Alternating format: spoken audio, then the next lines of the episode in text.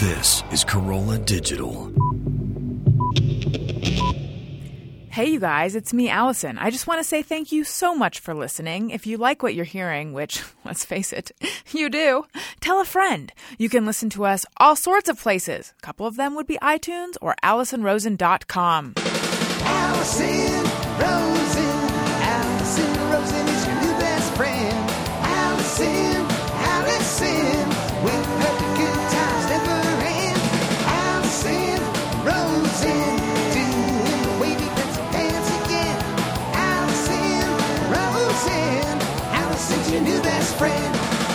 Hey, everyone. Hi. Hello. It is me, Alison Rosen, and I am sitting here with the one and only Ryan Sickler from the Crabfeast podcast. Hello. Hello, Alison Rosen. It's exciting to have you on. you have no idea how excited I am to be here. There's a lot of excitement in the air. I bet the listeners are excited that you're here too. You think? You have a lot of fans. We do have a very you have a very loyal devoted fans. following. We do. Crabfeast fans are great. So, You know y- Fuck the Crabfeast. Five stars. Is that an inside joke? It is. is it actually? it is. Oh, well, there you go. I meant to wear my FTCF shirt. Forgot. Gary. Oh, Forgot. right. Like, like Primus sucks. It all came about because I- I'm I'm sorry to derail quickly Please, do because it. No, that was me. I said if you want to help the podcast, just go on iTunes and write a review. And then quickly realizing the world we live in, I said write a positive review. Don't say fuck the Crabfeast Yeah. and then be like five stars. And then it just took on a life of its own. Like people wish us you know awful things and then five star review us. Have you note, or have you had the alternate happen, which is someone writes a really nice review but clicks one star? Yes.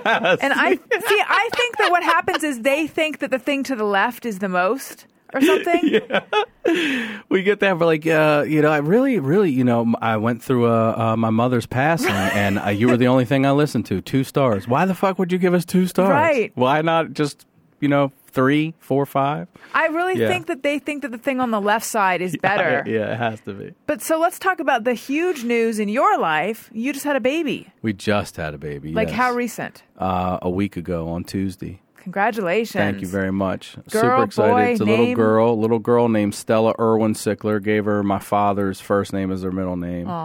Um, and she's, you know, of course, everyone thinks their kid's beautiful, but she's a beautiful little tiny cute thing, and it's all. It's been fantastic so far. yeah. How has it been being a father so far? It's been a lot of self-realization. Like I sit next to um, Donna, is her name, my fiance. We're living in sin. Um, she and I just marvel at her, like what she's doing with her body and every. I'm like, and not upset about it. Not, not, you know, just this has to be done. This is her. I have a stepson, so this is her second, but he's 11, and every nurse would say, uh, says, "Oh, it's like you're starting all over again." She's like, "Yeah, it kind of is." So, um, I'm just doing everything else, everything else, that whatever it is dinner, sh- laundry, uh, whatever it is that isn't involving feeding and taking care of the baby. I step in, I step in and change and all that stuff. But I look at that and I'm like, I yeah, there's no way we could ever do that. It's a, it's the impressive nursing. Are you talking specifically about that? nursing and and just the you know understanding what each cry is Right. you know what i mean i'm just thinking like i'm like what is is that hunger is that i'm wet is that you know what is that when she's like i know what that is and bang bang bang i'm like god damn That's impressive It's that she knows. I didn't know that you know. I don't think my mom knew. no My hunch is maybe no. I mean, she's don't had know. one. So, and that was what I told her. One of the most sexiest things about her to me was the mother she is. Like, we went and swam one day and then rode bikes and everything. And as I'm riding bikes with her and her son, I was like, I, I never rode bikes with my mom. Like, I don't even know if my mom knows how to ride a bike. She doesn't and then know how you to were swim. turned on by that. And then I was like, wow, you're that makes you the level of uh, beauty is just it just shot through the roof. And I was like, that's someone I could have kids with. Oh, Yeah. how long have you guys been together? Well, we were together for two years, and then we were apart for two years, and we've been back together for two years now. I think it is. I have to say, it's always weird when I interview someone who I know. I like. I know your fans have probably heard most of your stories, so then I'm like, well, I don't want to re- make you repeat stuff that people already know. At the same time, I think that my fans who or people who might not be familiar with you don't know. So I'm going to ask you, with the awareness that I I might be trotting well trod territory, but for me, it's new. No problem. So here we go. I'll, I'll anything you'd like. Okay. Um. So what happened for the two years that you were not together? What? How did I occupy myself? Like, what do you mean? What happened? Why did you guys break How did up? it end? Yeah. Um, she wanted to end. She sort of, uh, I don't know, she got freaked out, I think, and she bailed, and that was it. And th- I'd never even thought it was going to come back again. I've never even gotten back into. I've never done You've that never done before. that? No. Have you ever done that? Am I allowed to ask you that? Oh yeah, you can ask me anything. Um, no, not like that. I've done the thing where you hook up with an ex and then you get your heart broken again. Yeah. Or the other person does. I feel like usually it was me. But no, I've never actually rekindled a relationship and it worked. Yeah, this one, uh, I, you know, I don't know. Everything, I, it happens the way it happens, obviously for a reason. But um, yeah, it was. She bailed. She was freaked out. And for me, that also was the first time I'd lost two people in a relationship because her son and I were so close, and that I'd never experienced anything like that. So, um, you know, when we got back together, I wasn't sure about it. I took my time. Like it took a while. And then eh, even beyond that, I didn't want to see her son again because I just didn't want to put either of us through that. And when it was finally time for me to see him, um, I just snuck in while he was in the shower and I sat at the table and I was shuffling a deck of Uno cards and he walked out and I was like, Are we going to ever finish this game? And he was like, Brian! and it was like a ghost. He was scared. And also, he was a couple years older. And at that point, what? nine, he's starting to get that like I don't want to cry in front of people crap. And um, he came over and he cried and he gave me a big hug and then I was I was totally fine. And then he looked at me he goes, I like to think I'm a strong dude. And he goes, you know, I used to play out front by myself, and I would look in every car that passed to see if it was you. And I was like, and I just lost it. That's where I lost it. I was like, oh my god, dude, what are you doing to me right now? Aww. Uh, and it's been awesome ever since. well, so how did you guys meet? And what was your relationship history before that? Uh, my relationship history was, I would say, I was a serial relationship people, a person, people. uh, uh, and when I say relationship, I mean three, four years, nothing long term. I, I don't know. Some people, when I've said nothing long term, some people are like, "That's long term," and I'm like, ah, I think that might be a relevant term. I'm not sure, but Right. I'd say so. And then in between was just you know hookups and comfortable. Uh, someone I had a history with, not one night stands. You know what I mean? Oh, so you had a fuck buddy. a roster. Yeah, whatever you want to call it. A fuck Well- buddy or two. Yes. right. You Yes. had fuck buddies on call. Yes. At, at certain times when I wasn't in relationships, but that was always in between the relationships Was it the same ones? for a while. Yeah. But I mean, the same, like, you're in a relationship for three years and you come back and it's the same person? Sometimes. Did they want a relationship? No. Really? No. So what they were the- doing the same thing on the other end. Yeah. I've never had it line up perfectly where both people don't want something. I don't think I have. I feel like usually one person wants something. Gary? Gary, what I've do you ne- feel about that? I've never been in that position, but that sounds pretty chill. Kaylin, you're so young. Uh, I haven't either. Okay. Well, you're lucky then. I've been fortunate. I have, and I'm, I'm, you know, I believe, but I believe highly in being a gentleman, highly in being a gentleman. And the biggest thing here, I'll, I'll pass this on to you, is make sure that whenever your company comes over, your friend, your late, whatever you want to refer to her as, your place is clean and she feels comfortable and safe. That's the big word, safe. What, do, what does being a gentleman mean to you? That, pretty much that. Making someone feel safe? Well, I think yeah, and making them, you know, being considerate and uh, being trying to be as open minded as you can. Like that's always something I'm trying to work on more and more. Is trying to like let my opinion of what I think it is, you know, like all right, let me listen to this person. Really listen to this person. Is that hard for you? Um, it used to be. It's getting better because I didn't have the awareness of it before. You know, just opinionated and like, well, other people have them too. And then I start listening. I go, God, that's a better opinion. what made you start opening up, do you think? Um, gosh, uh, you know, life. I, I've had, uh, you know, my father died when I was 16. My mom split early. Um, my brothers, I have two brothers. I have a twin brother and a younger brother, fraternal twin, and uh, we raised each other for a while. And then, you know, you just take this anger and this angst and and this, you know, me against the world chip on your shoulder, and you just because it's survival. You have nothing and no one to, to really, you know, be there for you and you get used to that. And then once you get into the real world beyond college and all that, um, you have to dial it back. And if you don't, then you know you just become one of those dudes that's fist fighting in bars, and when he's forty six, and who the fuck wants to be that guy? Do you that guy don't want to be that guy. Were you on that path? No, no. I was. I'm. That's what I'm saying. I'm fortunate. I I realized it quickly. Like, okay, it can't be like this. So, um, I went to therapy for a while. I believe in it, and I love it, and I do too. I love it. I love it. I love it. And um, that's when I started going, oh, and I would just get just awareness and go, okay, okay, yeah, yeah. I was always open to it. I just needed to, you know, somebody to click the light on in that room, in that room, in that room. Oh, okay, all right, all right, all right. Mm-hmm. Yeah. You are from Baltimore? I was born in Baltimore, uh, but I grew up in a place called Carroll County, Maryland, right out, out outside the city. What was your childhood like?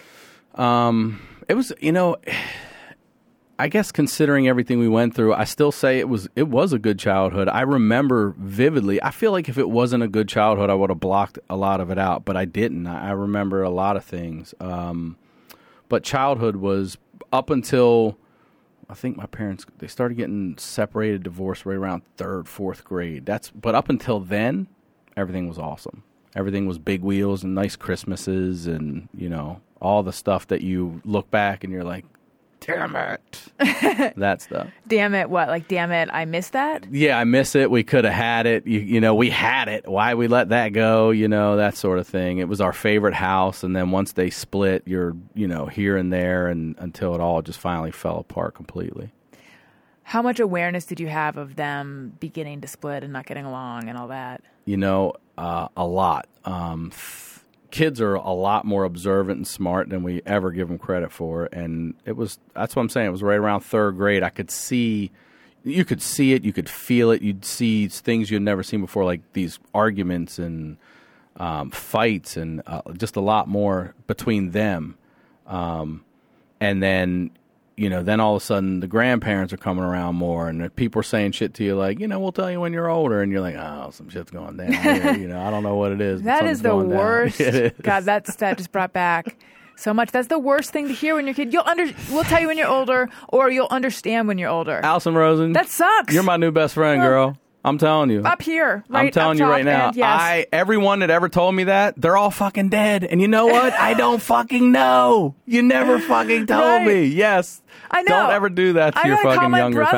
family. I need to call my brother because when I was 13, he promised to tell me some stuff when I was older, and I never cashed now. in. yes. God damn. I'm like, come on. Why? right. Why? Just Yes. tell me now. That's when it was. Uh, I realized it, and um, my mom just always never like. She's openly admitted to disliking me since I was four. Like she's not. She know, openly admits to that. She's told people that.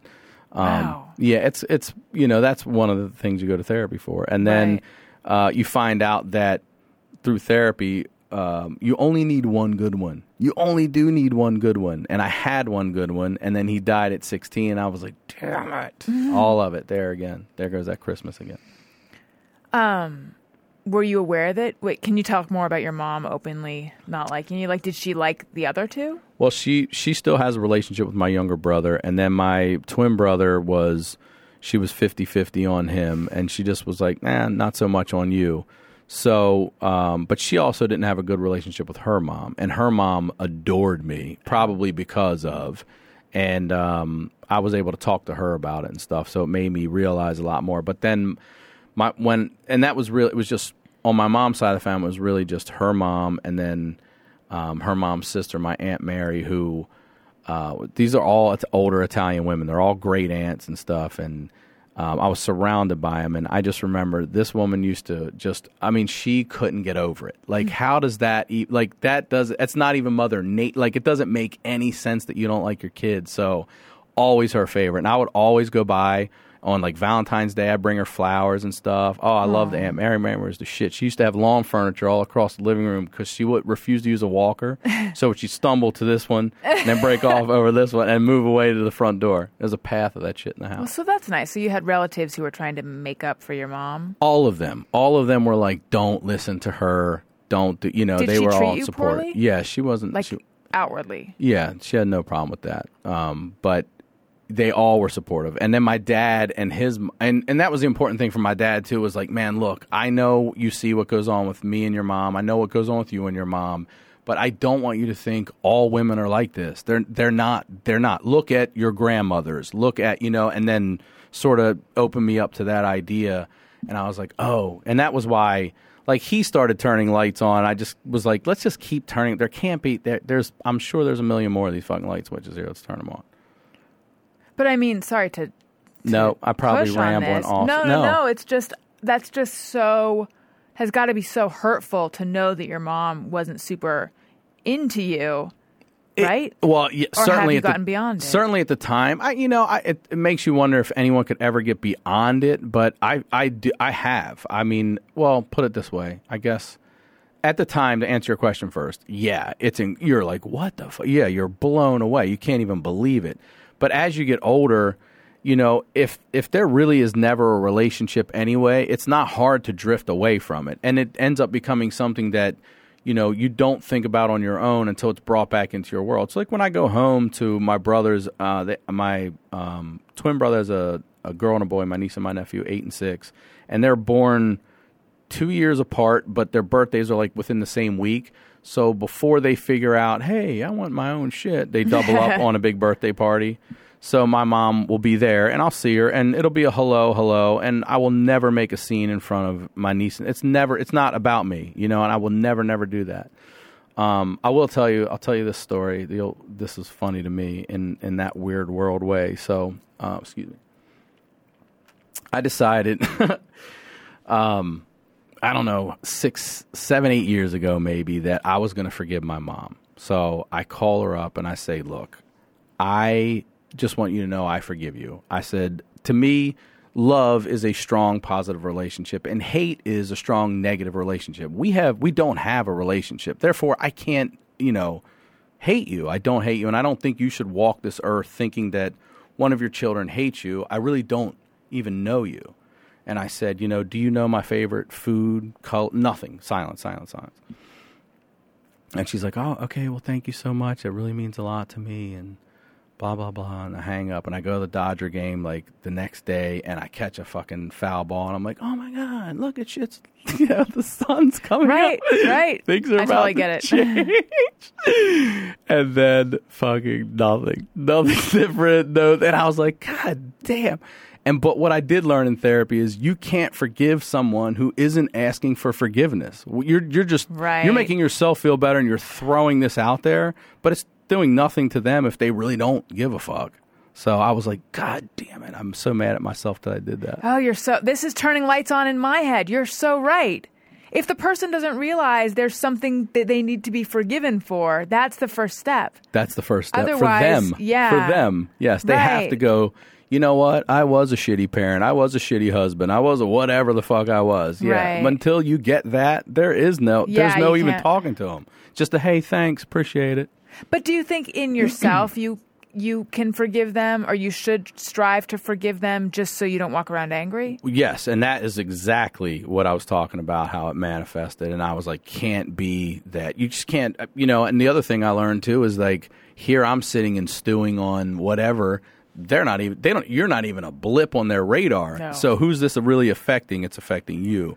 And that took me a while to be like, oh yeah. So I've been able to let like a lot of stuff go. I still have, uh, um, you know, certain things trigger. Like I'm big on principle. Even if it's like if I'm at the soda machine at the gas station, I'm like, give me the dollar. Just give me the fucking dollar. I'll never get gas here again. I'll never get gas here Mm-hmm. again. That's stuff. Yeah, I'm big on injustice. I think that's the same. I would call that the same, injustice, yes. and it's like those are some of the most ridiculous. Because it's like for me, when something like that affects me, it's like my whole body lights up. Like, no, this is just Yes. like that thing where you find out someone's upset with you, and so then you're super upset with them, and I'm only upset with them because they're upset with me because you know the injustice. Like that's such a it's sort of an immature way to go through life. I would like to work on that, but it's, It's- just some that's a trigger for me. It's a young way to think. Yes, it is. Yeah. It certainly is. So, how did your mom treat you growing up? Um, she just was, you know, she was cold. She was just verbally abusive nonstop. She'd hit me. I talk about. Uh, do you remember Transformers back when they first came out the toys, and then they had this like sec, like a JV called GoBots. Do you remember GoBots? Mm-hmm. Do. okay, GoBots. My I remember like my mother. Uh, the first time was seventh grade, and she was on the. This is back on landlines, and I'm talking to her, and I wanted to go somewhere, and she just nope, because I said so. That's why you cannot go out and play. I said so. I'm like, God. So my younger brother gets on the phone in the living room. He picks up. He starts talking, asking her some shit or whatever. And I say again, like, can I just go? And she's like, you cannot go. And I hear the phone hang up, and I go, bitch. and I hear her go, thought I hung up, huh? And I was like, oh shit.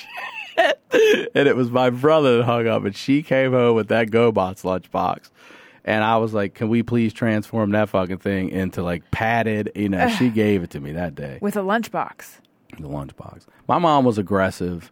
Um, she was just I mean, she was not nice. You know, she would she would tell you she hated you. She would say shit like that to you, and you're not gonna you're gonna grow up to be nothing and all that. But but the whole time you have the entire other team, and when I say entire, I literally mean everyone else from cousins and great aunts all saying no to that. So you just have this one person and you do get it. You do that message absolutely comes across where you're like, all right, I'm going to, you know, I'm going to ignore this, but eventually, yeah, I got to be bigger and I got to be stronger and I rem- it was all 7th grades when everything really started to change because um I remember she came in one time. There were like some plastic mugs in the kitchen sink, and she just took one and she threw it. I mean, this shit shot right here by my head, and I was like, "What the fuck?" And she's like, I, "I told you not to keep cups in the sink."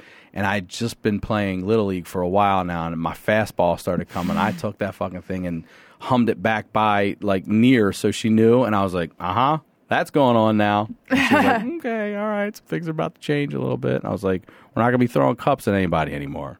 Did she was she functioning in her life? I mean, or was there was she someone that had a lot of chaos around her? No, she had chaos. She, um, you know, and obviously you're a child, so you really don't know. You can only listen to what your grandparents tell you. But prior to having us, I mean, they were a happy couple. My dad was in the Navy in Vietnam. My grandma would say all the time she was at her house crying, like, I miss him, I miss him.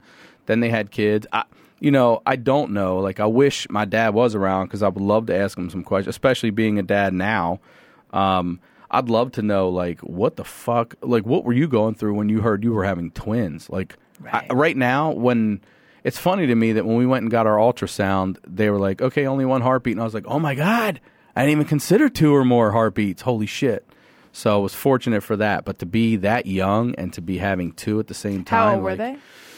Well, he was uh, 20, like six, somewhere around there, I'd say. That's, yeah, it's about right, 26, 27.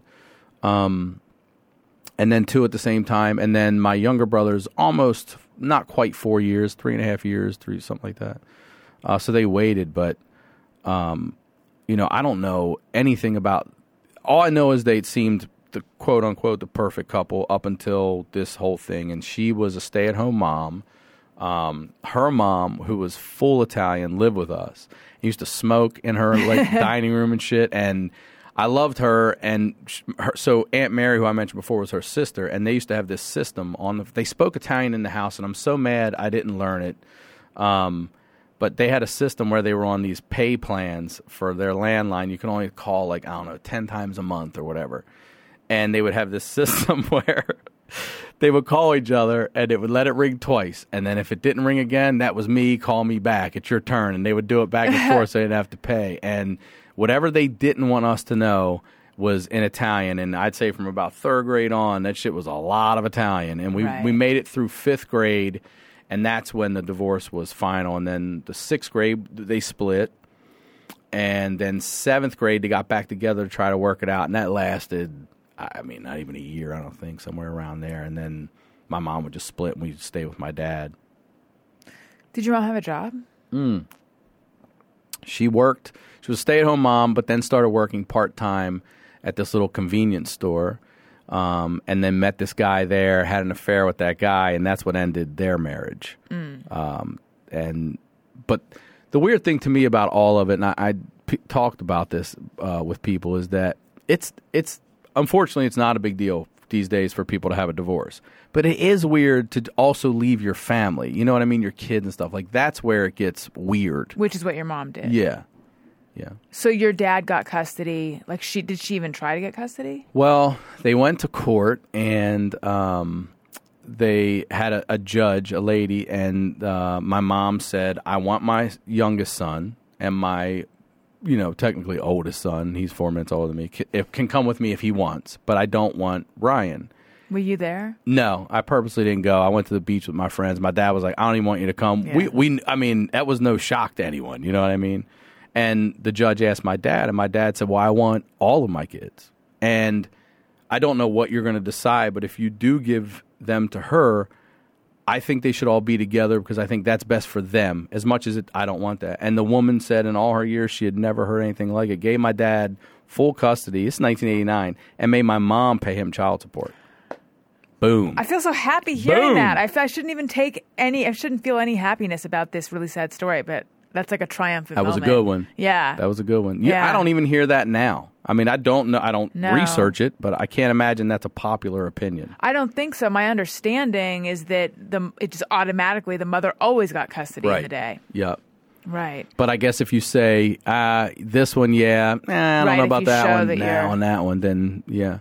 So we live with my dad, and um, you know he worked nonstop, and then um, he had ended up having a heart attack, and then that's when everything just changed. And that's when you were 16. Yep, And did you drive him to the hospital? I did. And yeah. what happened?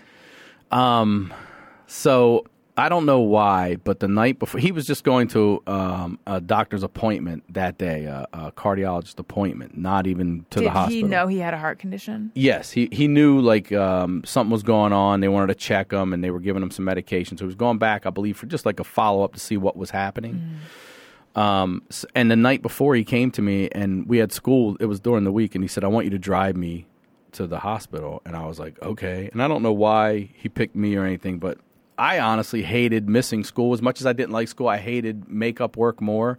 I just didn't like not being knowing what the fuck was going on. Right. You know. So um, I took him, and we were picking up my grandmother on the way, his mom, and she didn't drive. So I'm driving. I'm 16. I'm just learning how to drive. He's in the passenger seat, and she's sitting in the back of this little Honda Civic. And we drive to the, the doctor, and it's right next to Johns Hopkins Hospital in, in Baltimore. And the doctor says, You're having a heart attack right now. And that's when I learned what a heart attack was. Because up until then, I always thought a heart attack was Is when you keel over. clutch my chest, drop. I didn't Right. realize the symptoms of a heart attack means you're having a fucking heart attack. Yeah, it's a whole. I my dad had Yes. a heart attack too. He did? Um, he lived, Okay. but I was there for it all. And yeah, that's I I learned as well. It's like a whole. I think they called it an event. Yes. It's like it's long. It can be long. Yep. Yeah. Um, which kind of makes sense because if a birth can take a while, I guess a death should at least take some fucking time. right. Uh, but we so we went and they said, okay, you're having a heart attack right now. I've already called the hospital. They're going to be out front with a wheelchair waiting. You know, drive him over. So of course my grandma, this is her son. She's freaking out. I'm 60. I just learned how to drive. I'm in a stick shift in the city. He's up in the front, and he's now having crazy chest pains. And we Was he like sweating and yeah, he's whole, yeah, whole bit? and um, his blood pressure was crazy, and the doctor was like, "Go over there now." So um, I go around. it's crazy that the doctor's like, "You child, drive. Thank you. Drive your dad I- over." I- we- even my really grandmother was scary like, "Can we call an situation." ambulance?" He's like, "By the time they get here and everything, well. you will be over there. It's two blocks away." I'm Yeah. like, "Fuck." So I go around the block and um, there's I'm at a left turn, and my dad's like, "It's not this left. It's the next left." I'm like, "Pretty sure it's this left." He's like, "It's not this left. It's the next left." I'm like, "Dad, it's this left. I know it is. We've been here before." He's like, "Ryan, it's not this left." I go, "It's this left," and my grandma's like, "Just listen to your father." I'm like, "It's this left," and he's like, "Fine, make the left," and I make the left, and it's not that fucking left, and my dad is pounding on the dashboard. I was like, "Fuck!" I was like, "Dad, I'm so sorry," and my grandma was like, "Why? Why'd you do it?" I'm like, "I have a problem with authority. I really thought this was the damn left." So I had to go back around, and then they took him in, and they got him in, and then um, admitted him and set them all up, and then you know you got to call everybody. I'm like, "Holy shit, Dad had a heart attack," and so uh, my brothers are stuck at home. I've got the car, you know, and but I do have another brother that can drive. We just don't have another car because he's the same age. And um, I just remember seeing him hooked up on the tubes and everything. I was like, Jesus. And then he they let him out for Thanksgiving weekend. How and- long was he in the hospital? I don't remember how long, but it wasn't long. I've, I, a week maybe. It wasn't crazy long. Um, and then it was Thanksgiving weekend, and we stayed at my aunt's house, uh, my grandmother's sister, uh, Aunt Marguerite in in Highlandtown in Baltimore, and then went back to our place uh, on Sunday. And that night, um, he went to he. I remember I fr- I went to bed and I looked back at him, and he was laying on like the love seat watching TV. And then we woke up in the morning, and my younger brother had gone to the bathroom. When he walked by, he saw my dad sort of like laying in his bed and out of his bed. He's like, I don't think dad's breathing. We went in, and he's gone. He died somewhere in the middle of the night. Yep. So you saw him. You fa- you're part of the crew that found him. I yeah, I closed his eyes. That was it. Yeah, he was. Ha- what it looks like is that he was went to sit on his bed and lay down, but he must have just had a massive heart attack and fell back. So he was sort of sitting and laying like that. Um, and then yeah, then it gets super crazy after that. You know, that's the one that cared. So then you end up having to go. Okay, so who who was your caretaker after that? Well, my his mom came and stayed with us from it was November to February before like you know all the legal paperwork of property and this and that and all that shit was taken care of. So she stayed with us and then from that point on we had a decision and it was we could go live with my grandmother um, and change high schools when the only thing we had at that moment we all played sports so we knew everybody was our friends. And we're like no we're going to do this. So we live with my mother in a little two bedroom apartment. Me it kind of puts a cramp a little bit on your date in, in high school when you and your brothers all three share one bedroom. Like we were in a twin bed and a bunk bed. And um we lived there and uh, she would just leave. She would go stay at her boyfriend's. Your mother would. Yeah, Monday to Was she? I don't even know why I'm going to ask this. Was she any ni- any nicer to you? no, I she didn't wa- think she would Well, be. not being there, yes, but you know what I mean. But like this, but the fact that you guys had just lost this loving force in your life didn't uh, didn't melt her heart at all. You would think, you'd hope, you'd maybe You would, but I figure it Yeah, doesn't really. um, in real life, people don't change that much. after all of that. Here are these three. Even if they're not your children, you would be like, here are these three there children. should be some charity in your heart. Yeah. you know where is it in you and it was just like nope so it was monday to sunday she'd come back sunday do some laundry whatever and then see you later again we were responsible for getting ourselves to school for food for all of that and the way we got through that was i mean all my I still talk to a ton of friends from middle school and high school. We were so close through all that and they were there for us. We would have never made it if it wasn't for that. Ever.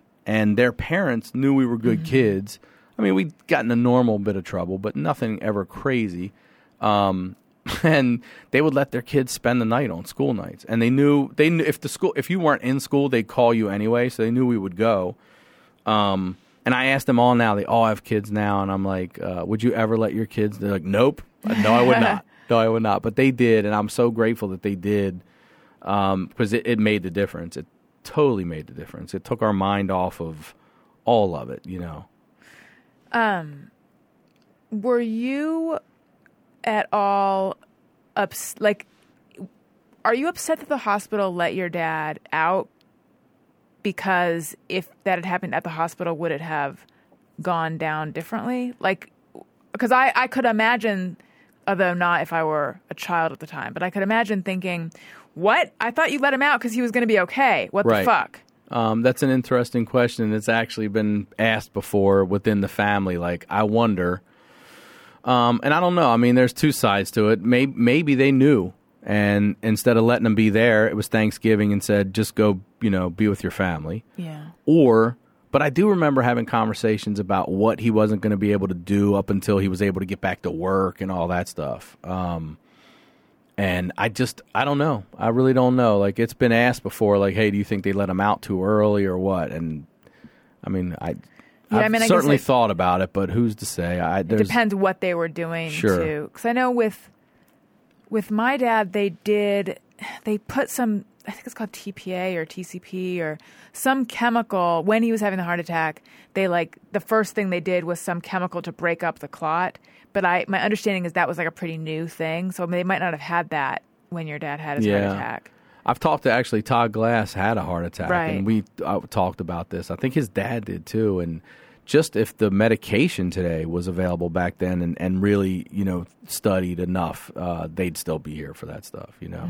Or Yeah. do you worry about your own health? I, I do, but I'm I'm religious with dentist and doctor every six months. I go twice a year, and I've been on um, blood pressure medication uh, and cholesterol. I say blood pressure, blood pressure and cholesterol medication since like mid twenties. Um, it nonstop runs in my family, everyone, and um, you know they want to check your blood, make sure that you know you're it's not affecting your kidneys and all that. And I go get an EKG. I do all that stuff. There's no, because a lot of my family too is old school Italian, and they have that philosophy that doctors don't know what the fuck they're talking about. and I'm like, they know what the fuck they're talking about. They know You more I mean? than the non-doctors, you know, probably. you showed them. You showed them. So yeah, I listen to my doctor, and I, I've, you know, I already know what the alternative is. So why not fucking listen to the guy? So yeah, I'm on board. So that's crazy that you guys were suddenly basically raising yourselves. Very party five. And none of you, but it sounds like none of you acted out. I mean, we certainly acted out, um, but it, not in a way like we weren't arrested. Um, you know, we we were smart about it. You know, we there was certainly high school, we definitely high school drinking and all that shit, but we never, you know, we weren't we were we had a place to go. Like that's all you wanted in high school was a place to go do that shit. And, Right. it, and if you didn't have it, we would do fields. We would, you know, go wherever.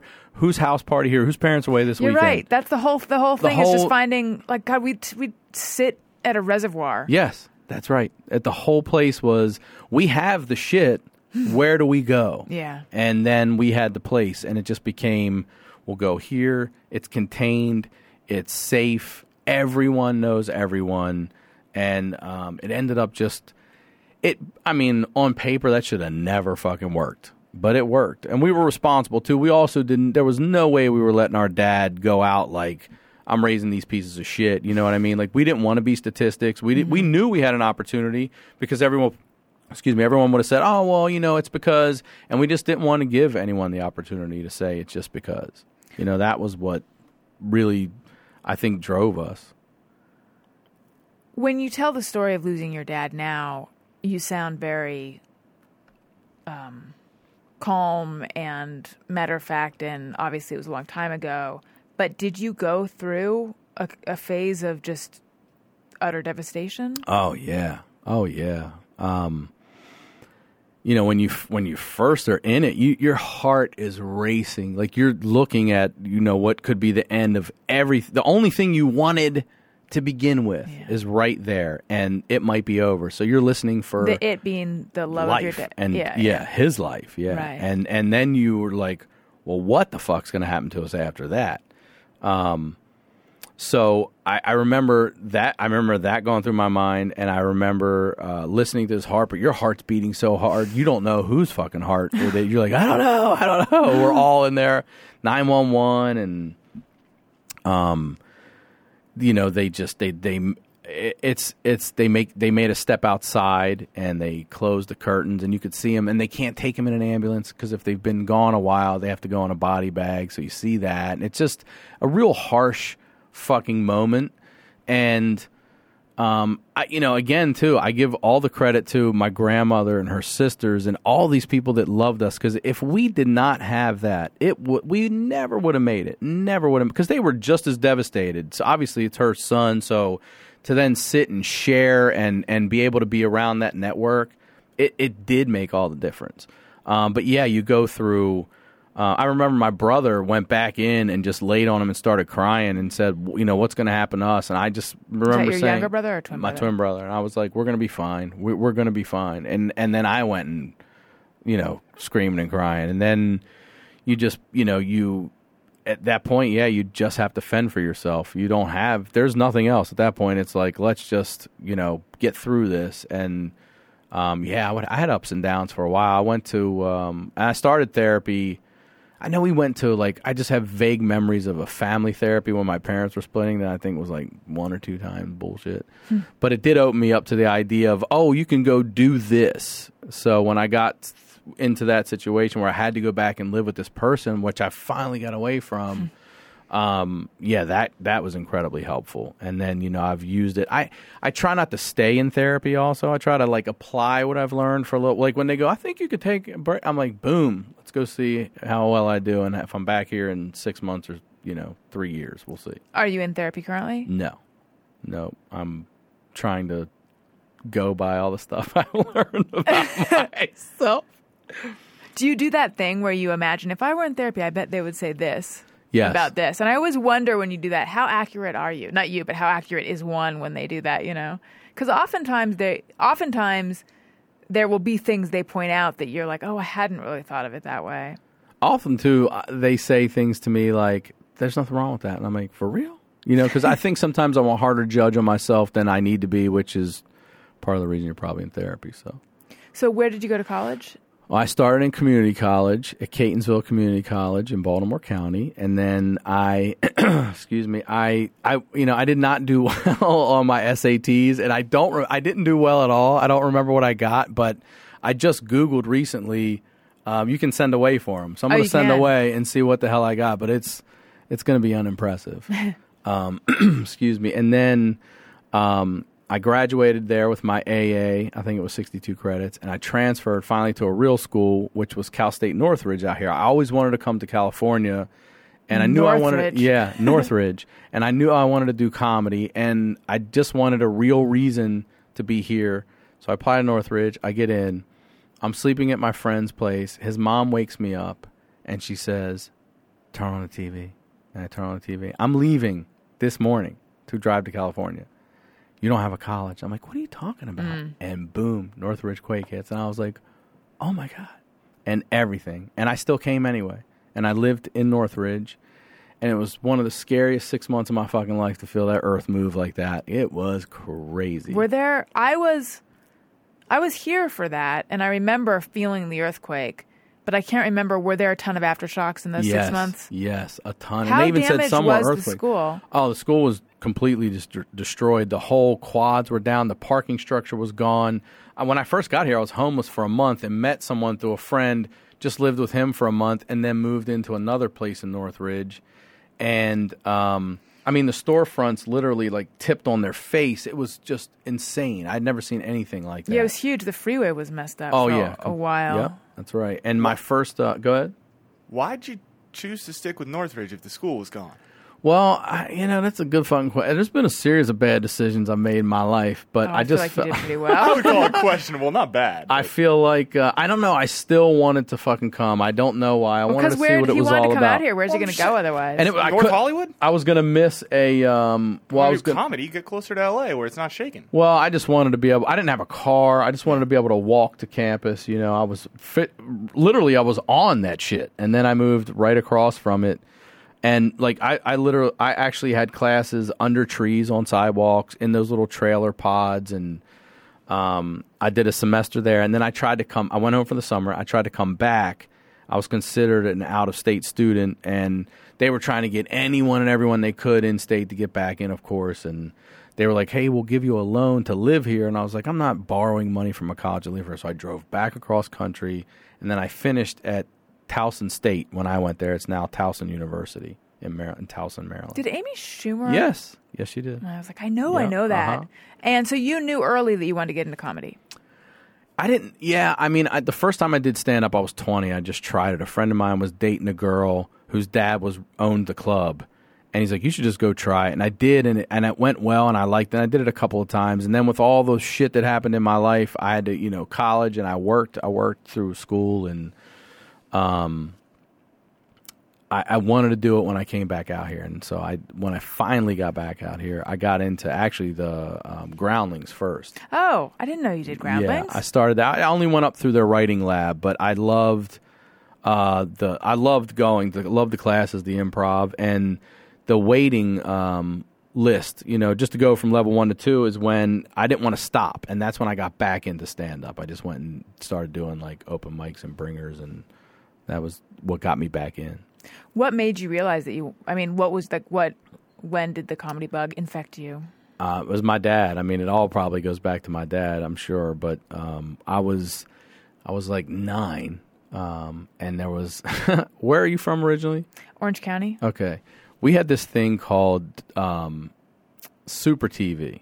Okay, this is early cable, and honestly, it was the size of like a DVR now, and it had a button you pushed on top, and like after 6 p.m., you got an HBO. I think Playboy even had a channel, but it was super nothing then. It was like Tic Tac Toe or some shit, and a couple other things, and um, I had come downstairs one night when my dad was watching a movie, and he was in the living room in his recliner, and I was in the hallway, and I could see the TV, and I saw kids on the TV, and I thought, oh well, that has kids, I, I'm probably allowed to watch this. So I lay there, and then I see Richard Pryor, and it was Bustin' Loose, where he drove the troubled kids. And he made me laugh so hard, I, I laughed out loud and I got caught. My dad was like, "Get your ass in here!" And I was like, "Oh my god!" And he's like, "Sit down." And he said, "Watch this movie with me." And that, that was it. That was it. And he he woke me up out of bed in sixth grade uh, to come see Eddie Murphy do Mr. Robinson's Neighborhood. Like he was always like, "Come here, come here, come here. Look at this." Um, the original Nutty Professor. I'll never forget watching him laugh at the the one moment where his legs are super or his arms are long and he can scratch his toes from outside the blanket. Like he just thought that was funny as shit back then. So yeah, he's the one that put that in me for sure, for sure. Changing subjects, possibly awkwardly. Do you cook? I cook a little. I grill more than I cook. If if and now if you consider that the same, then yes. I consider that close enough. But uh, and can you smell that someone's eating something right now? Yes, Smell wafts from the control. It's Kaylin. I can smell it. What are you eating?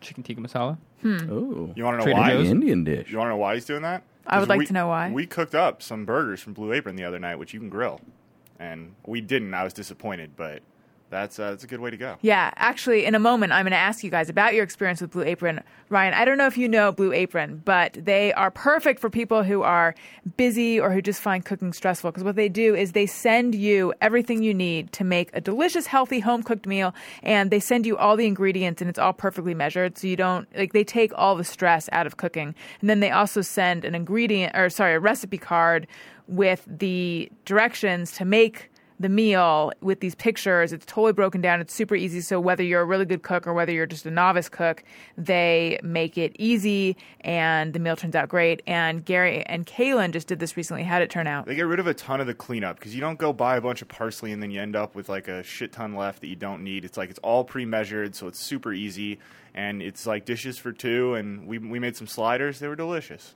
This is like, I'm, I, I'm, yeah, this is awesome because I was just saying like, I don't know why someone doesn't come out with just like a kibble for humans where you go eat, eat this Monday to Saturday, just like your pets, and then Sunday you can get buck wild with it. This is like the next best fucking thing to This that. is it's almost like that. It's just nine ninety nine a meal, and Blue Apron sends you a refrigerated box with all the high quality ingredients in exact proportions, step by step recipe instructions right to your door. Meals are just five hundred to seven hundred calories per serving. That you'd never guess it, given how delicious they are. They work around your schedule, your dietary preferences, etc. Cooking takes about half an hour. Shipping is always free. The menu always features new recipes. You never get the same meal twice. On the menu this week, Parmesan crusted chicken with kale Caesar salad, salmon, Japanese sweet potato, miso, mustard greens, lamb ragu, rigatoni. They also have vegetarian things like mushroom patty melt, broccoli rotini casserole. It's all so good. So you guys can get your first two meals free by going to blueapron.com slash Alison.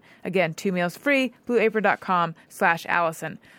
Okay, so we were talking about your beginnings with comedy and with stand up, and you do a ton of stand up now, right? I do a lot of stand up. Yes, I don't go. I um I don't do much of the road right now because I'm in town working on stuff. But I do do stand up. Yeah, What are you working on?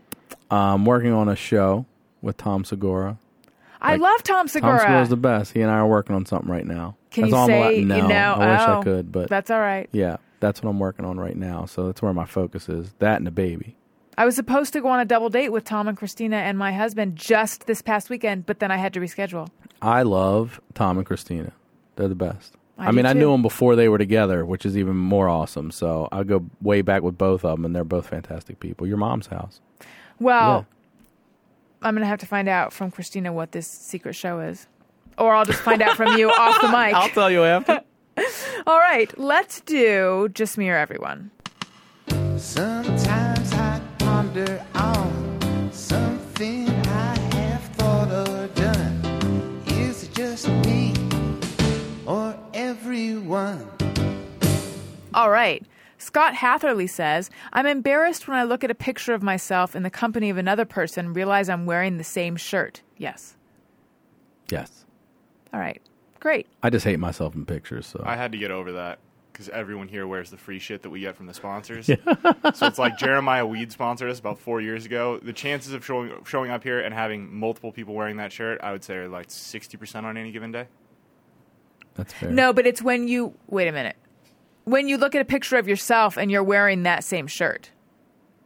in multiple pictures. Oh, Is that right? In multiple pictures. I think so. I think what she's saying is when she, like the person saying is if they look at a picture with a friend and they're wearing the same shirt in the picture as As in they reality, are, yeah, they get he gets embarrassed. I could see that because a friend thinks you don't have any clothes. Right. Yeah. Yes. Uh, but however, I've gotten past that. Here's the thing. Basic. The, I feel as if I should already stop saying what I'm about to say. But on days where I'm doing a podcast, it's like I'm out a couple hours a day. That's not really wearing clothes. You're right. So if those clothes pop up the next day or the day after There's that, nothing wrong so be it. I didn't sweat in that. We're in a drought. Come on. I wish I was someone. I wish I loved shopping and I loved clothing. I wish I was like almost all the other women I know, but I'm just I don't have that gene. I just don't care. you don't. No. I just had to go do it for myself, and I'm terrible at it. And I just I went to like Banana Republic and Macy's and Nordstrom, and then I took like half of it back. I was like, I don't fucking like this. I don't like this. I'm like, damn it. Yeah. I is your wife or is no your your fiance, excuse me, is she super into clothes and fashion and all that? She is, uh, but for women's. Yeah. I mean, she doesn't give a shit about mine. She's like, I don't care if you wear t-shirts and jeans. It's fine by me. But look at these bracelets. Like, That's good, girl. Star Stuff says, I get cranky and annoyed when someone talks to me through the door while I'm in my bathroom. It's my time to be alone. And it depends. One, so I used to work in a magazine, and I remember the editor in chief was in the bathroom, and already that's a weird sort of power differential. Like you don't want to run into your boss in the bathroom. And then she was having a conversation with me while I was in the stall, and that made me uncomfortable. Yeah, I was like, going to say, at, at right home, now. I'm all right with it. Yeah. At any other place, public, work, stranger, I'm not okay with it. I'm always very aware if it's like a public restroom. You couldn't be more vulnerable. Yeah. You couldn't be more. There's. What are you going to do? The first thing you have to do is stand up. That's the first thing you have to do if you're going to even defend yourself or anything. You got to come Exactly. out there or something. Yeah. Exactly. Uh, Jay says, "Your menu options, excuse me, your menu options have not recently changed. They have been the same for three years. Yes. Why is it that so many um, businesses it says, listen close, our menu options have changed? They never have changed. Are they just trying to get your attention? Yeah. yes. I have spent so much time on the phone with Time Warner Cable listening to how their menu has fucking changed Oh. God. and their channel lineup has fucking changed. I have to go. I'm done talking on the phone to them. I'm making an appointment with a supervisor in an office, and I'm going to take and For sit real? down. Yeah, and I'm going to be like, uh, my "Fucking husband tell me and I what's have going spent on." so much time on the phone It's with Time amazing. Warner recently. Yes, two and a half hours the other night. Five people, and every single one of them gave me a different price for the Yeah. same package. So, our cable bill has recently ballooned. I think because we had some promotions and they expired, and I wasn't really keeping an eye on everything. Except now, I'm like, wow, our bill is huge. Yeah. So I've been for about six months now. I've been like, I should really call them. I should really call. That's how much I don't want to call them. However, our internet keeps going out, so my husband has been on the phone with them. But of course, that's a different department, and we also have our we we have a landline that through cable.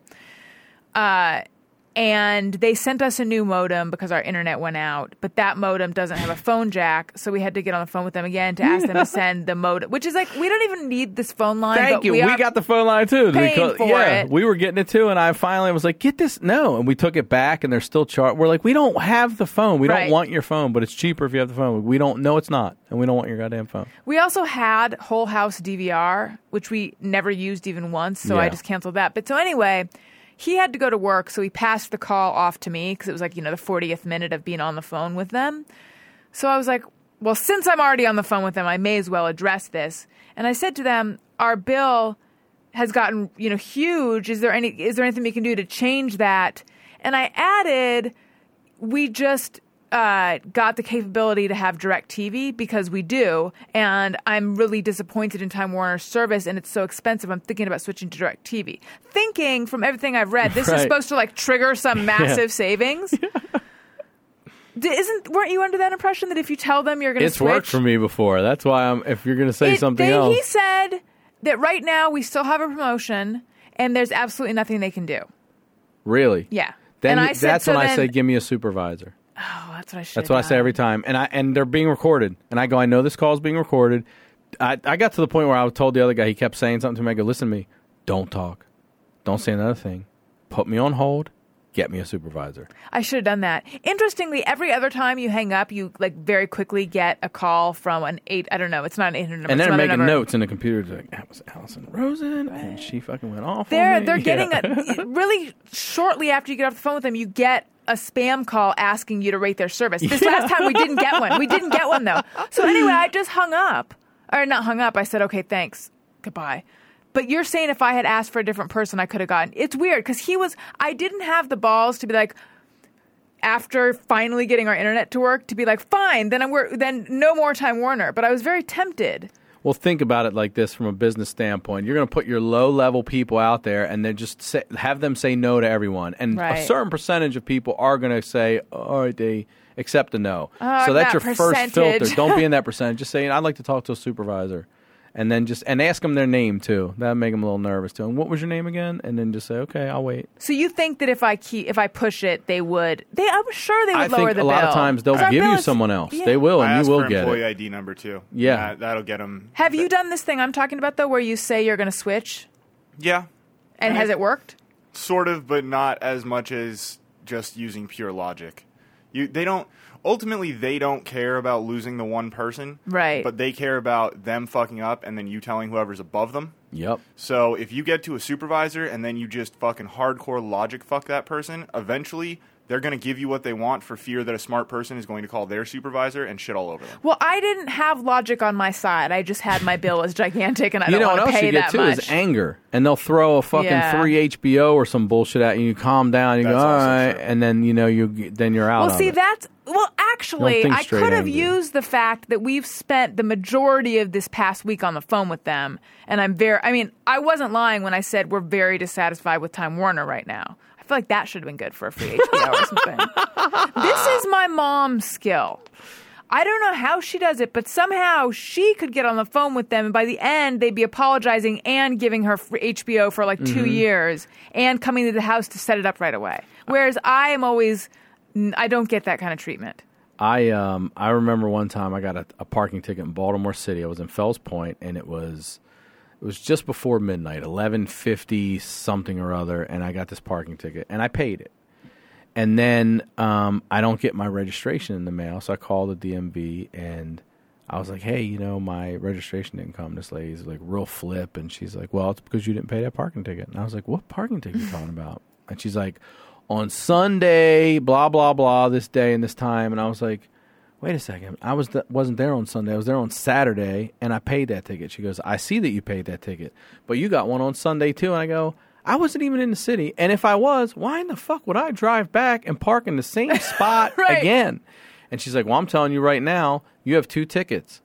And I was like, "Did someone take one off my window?" She goes, "I don't know what the, what they did. Maybe they did, but you're still responsible for it." Oh, And I go, "I don't understand this." And and then sh- I go, "What time did I get that other ticket?" and then it hit me. So this fucking cop was going down this side of the street, 11:58 p.m. I'm ticketing you.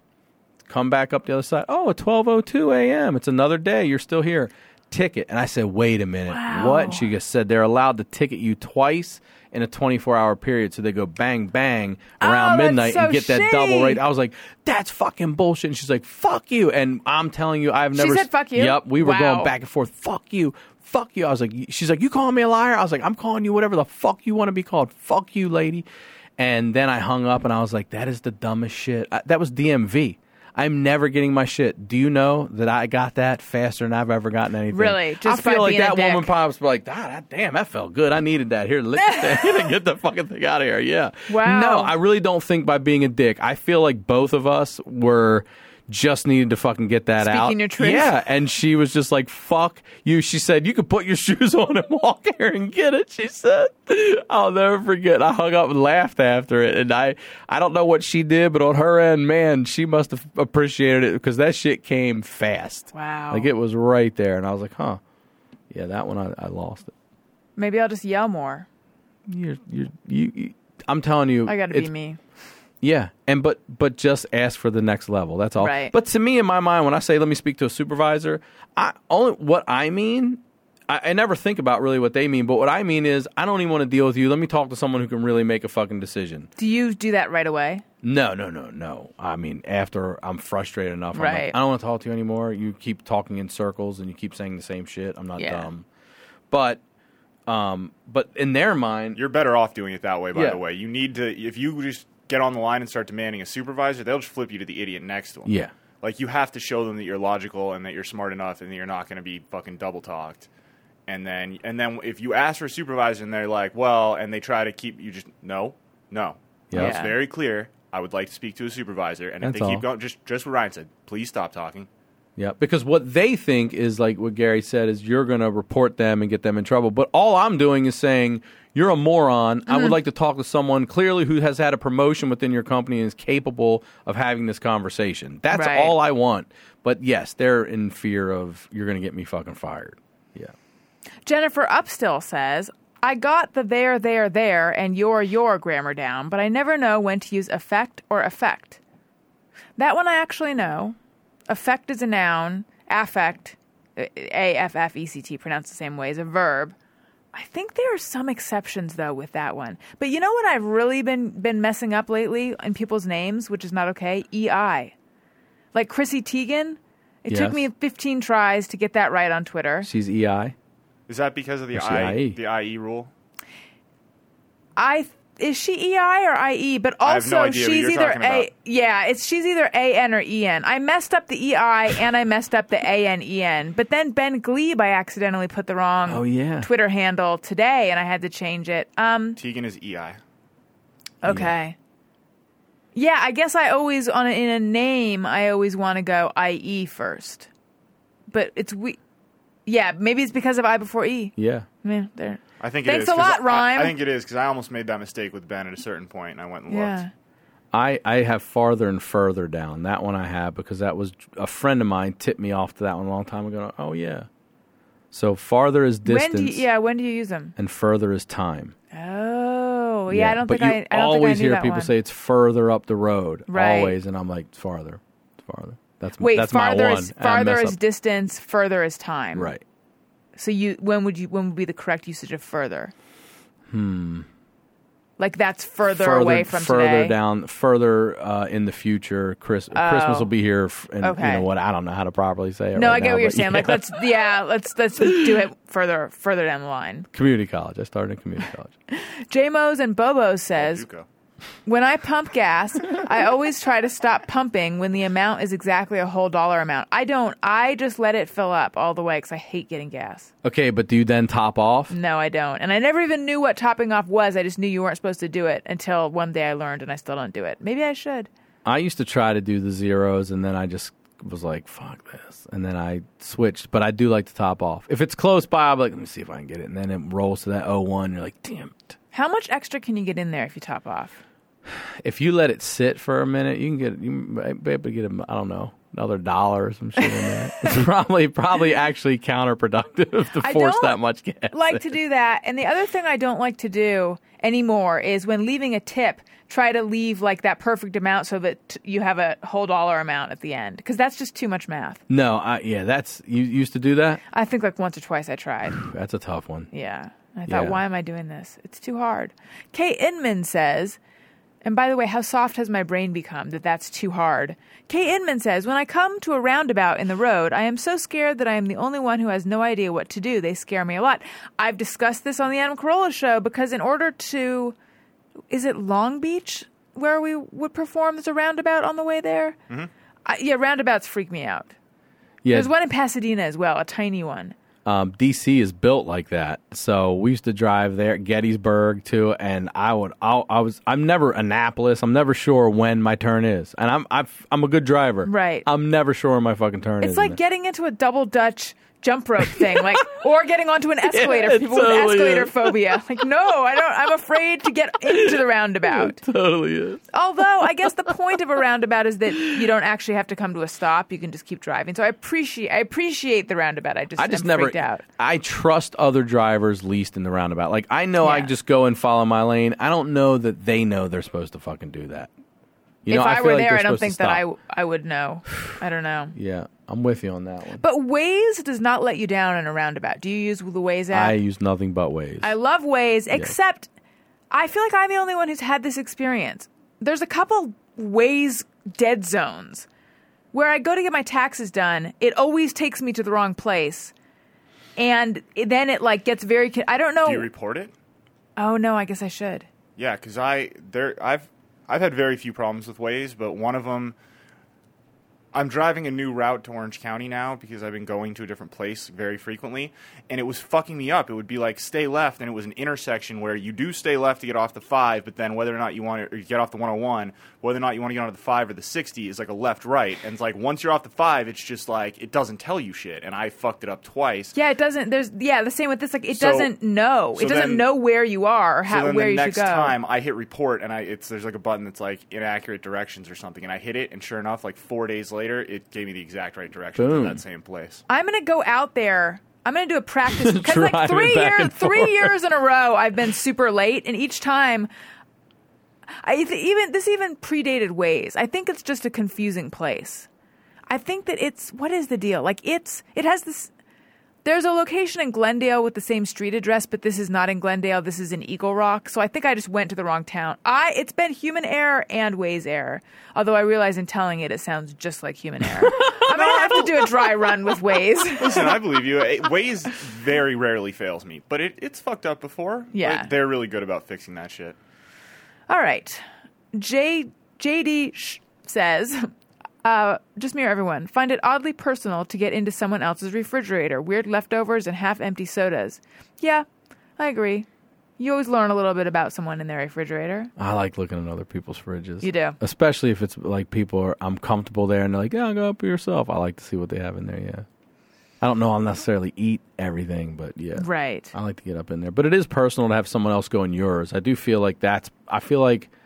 I guess I I, res, I should respect going in someone else's fridge more because I'm like somebody's in my fridge right now.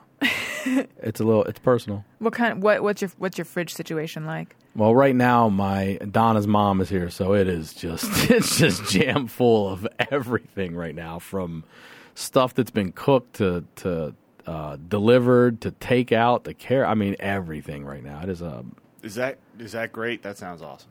Yes, it is, it is great because that Okay. they say that's the number one gift you can give uh, someone who just had a kid is food because they just they're you know No one so has busy energy where no shit. no and your delivery Reheat bills some lasagna or outrageous and yeah. Yeah. totally totally How totally. was labor for her? You know, um, okay, so I actually was supposed to be on your Yes. show before, yes, and we uh, they told us to be ready. She was having contractions Monday, and then um, we went in at five a.m. and they had to break her water. So I, you know, I'm new to all of this, and uh, there, the baby, there's it's called meconium. The baby had gone to the bathroom, and that's not good. So it means it's stressed or whatever. Um, and then the baby's heart rate just dropped, and you, the the doctor couldn't hide her concern. She was like, you know, I need people in here now, and we're Don and I are both just looking at each other like, you're helpless. We're like, Right. what what is going to happen right now? We this is completely out of our control, and they got it fixed right away, and um, then they induced her. I'd say around six a.m. somewhere around there, Six thirty, and still took a long time um, up until three.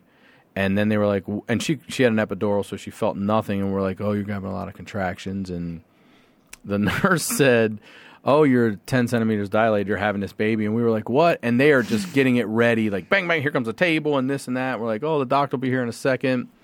And um, she popped up through the curtain. We were like, holy shit. And she's like, no, I just happened to be walking by.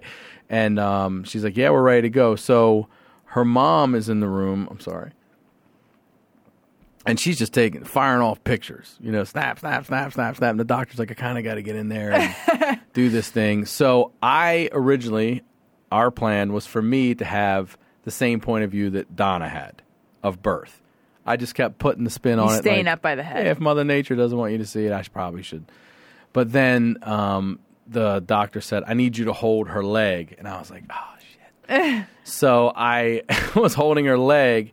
And I was using her thigh to like block it all out, and then the doctor was like, "You need to roll it back," and I was like, "All right." And then it was it was awesome. It was awesome. You know, I've seen it on TV and I'm like, I don't know. I'm not a queasy person, but I was like, I don't know about that. But then when you see it and it's yours, it's totally fine. And it was it was cr- and like five pushes. Once she started pushing. So labor took a while, but once she started pushing five times and right out, but then it gets scary too because you have to cut the cord. Obviously, it's still attached to its mother, and they need to get it over to this respiration, uh, respiration. Is that right? Yeah, therapist. Because if the baby swallows any of that meconium, if it cries, it'll swallow it, and then that's bad for the lungs. And they gotta. So they're just taking your baby, and you know, you I cut the cord, and there are tubes, tubes, tubes, tubes, tubes, and then boom, good to go. And she's been awesome ever since. Yeah, she's a cutie. Good, good. And what was Donna's experience of the birth? I mean, she'd ha- already had one, but like, did she find it to be a? Oh, it must have been stressful with the meconium. It was stressful. And all that. Just the thought, you know, thinking about that and what would happen. That was, but I mean, she didn't. It's it's amazing, like to watch. I've never seen anything like that, but for women to be able to do this, she didn't scream. She just pushed, and I'm sitting here watching her face, and I'm like, "Oh my god, she's probably gonna have an aneurysm." Like, what the fuck? and just uh, she was so happy. And then actually, uh, now I remember you say this. The nurse took her hand and reached it around so she could feel the baby's head, and then that's when it became. I mean, Like, as if it wasn't real legs? enough. Yeah. Oh, that's crazy. Yeah, as if it wasn't real enough. She that's when the moment was like, "Oh my god, the head's out." And she started crying, and I'm crying, and I'm holding the leg. I'm like, "Oh my god, I want the Uh-huh. I'm, community I'm gonna cry, and. I'm crying. So yeah, it was beautiful and amazing, and all the things everyone ever tells you it is. Yeah, it, wa- it was worth every second. Yeah. Oh, that's so sweet. Okay, Mandy Brown says, just me or everyone. If I'm forced to stop quickly in traffic, I always check my rearview mirror to see if I'm going to be rear-ended. oh yeah, yeah. And if I'm forced to stop quickly and I don't feel like the car behind me realizes it, I'll pump my brakes a little so they'll see the light. Yeah, I'm scared of that too, and I'm also always scared of rear-ending someone in bumper-to-bumper traffic when I sneeze or anything like that. Yes. I'd really think ahead on that. Like, let me Oh, back off a little bit. That's one of my biggest fucking fears. Well, because you sneeze like 15 times in a row. Yeah. yeah, I have like the four or five in a row, and I and they're violent, and yeah, that's And you're in bumper to bumper traffic enough out here that it's a legitimate concern, It especially really during is. hay fever season. Yeah. did that haunted hayride, man. I've been been a wreck ever since. I ran into the bus today, man. And, and finally, Abe Lopez says, I tell Siri to call my wife the way Borat would say it. Works almost every time. I like that. I don't do that, but I appreciate that. I like that he's keeping that alive. yeah. I should talk to Siri more. I I, I don't ever use Siri. I don't use it enough. I, I you know when, when I get to the level where I'm frustrated, I'm like fuck it, closest Chick Fil A or whatever the fuck it is. Then I want to know. Yeah. But does Siri ever actually produce what you ask? No, it doesn't Right? understand me. Mine doesn't. No, neither does my car. My car, like, You have a car you can talk to? yeah, like, uh, I'm, it's a lease. It's a responsible lease. It's a Ford Fusion, and you're supposed to be able to press the button and say, "Call Alison Rosen," and it'll say, "Call Gary Smith." And you're like, "No, that's not even fucking close to what I said." and then it'll and then it'll call somebody else. It's fu- It's like the technologies that like. It's funny to me too, though, that. We'll complain about technology and shit. Where if you had this shit in the '80s, you were like, you'd be a superhero. I remember you going to Disneyland when I was a kid, had these rooms where you could use a phone by just talking into the wall. Basically, speakerphone. Yeah. But this was so amazing. It was so amazing that you could just type the number into the wall and then talk into a speaker in the wall. That's how that's how it used to be. Yeah, it did, and and now you bitch about technology when you know you used to have to call someone. Original GPS was like, "How do I get there from the mm-hmm. five? And then they would tell you, and then you go. And now you're Thomas like, "My Brothers goddamn. GPS won't shut up." Yeah. Oh, what a problem. I know, you're right. We're spoiled. Uh, but you know what else you should spoil yourself with? Dollar Shave Club. Do you know Dollar Shave Club? I do know dollars. It's awesome. You just subscribe and they send you razors and you avoid the hassle of going to the store and overpaying for razors and having to get the guy to open up the case if their razor's behind the little case which we have out here and perhaps you have that back there where they lock all the razors up and it's a total pain in the butt. Don't do it. You're going to need to shave. You're going to need razors with with with a lot of regularity. So just subscribe and then forget about it. And it's just a few bucks a month. DollarShaveClub.com delivers great razors right to your door. Dollar Shave Club is so much smarter than going to the store. Their plans start at just $3 a month. You sign up once, takes two minutes, sit back, and the blades arrive like clockwork. You can shave with a fresh blade every week. And by the way, these are really good blades. Both Daniel and I use them, and uh, we're we're very smooth. You're very smooth. That's what people say about us. You guys, you're so smooth. And I say Dollar Shave Club. No membership fee, no commitment. They have a money back guarantee, so you lose nothing by trying them. So join dollarshaveclub.com. Go to dollarshaveclub.com slash Rosen. Again, that's dollarshaveclub.com slash Rosen. Ryan Sickler, this has been delightful having you on my show. Thank you so much for having me. I've enjoyed every second of this. Thank you so much for being on and tell everyone where they can go to find you and what they should be listening to and looking for, etc. Great. Um, on Twitter, I'm Ryan Sickler, S I C K L E R, ryansickler.com, uh, Instagram, Facebook, all that stuff. And uh, my podcast is called The Crabfeast. You can check it out on iTunes, Stitcher. Uh, we always tell them Zune if you're still holding on to your Zune. and uh, the website's thecrabfeast.com. Comes out every Tuesday. And we would love to have you on. I would love to be on. All right. We would love it. Perfect. Excellent. We have a ringtone available. Hey, hey, hey, go fuck yourself. You need that. You can get it by searching Hey Go Fuck Yourself on your iPhone in the iTunes store. We have two special bonus episodes available recorded live at the LA Podcast Festival. The first one with Doug Benson and Greg Proops. The second one with Doug Benson, musician Matt Costa, and much of the Thursday Gang. And those are $1.99 in the comedy album section of the iTunes store. If you're going to buy something on Amazon, click through the banner on my website, AlisonRosen.com. It doesn't cost you anything extra. It does help out the show. Thank you so much for all your support. Um, um, I love it and uh, I appreciate it. And you can follow me on Twitter at Alison Rosen. You can follow the show's Twitter feed at ARIYMBF. You can follow Gary at G. Patrick Smith. Kaylin, so young and yet still no social media presence. You're going to have to cave in one day. Mm, not sure about that. Someday you will. We'll see. All right. It's impressive. He's he's it's impressive. holding his ground. We'll see. Someone's going to break. Matt sent a tweet on my behalf the other day. He did from his account? Yeah. You're co-opting other people's accounts? Wait, what? I said something and he was like, if you had a Twitter, that would be your first tweet. What Never was mind, it? I'm just going to send it for you. I said that In and Out is like the Breaking Bad of food. Uh, I can never get sick of it, and I'm always just as excited the next time I have it. Play the thing even though we only ever play it on Thursday. That was Kaylin's Corner. Yeah, it was. That was Kaylin's Corner. Hello. Yay!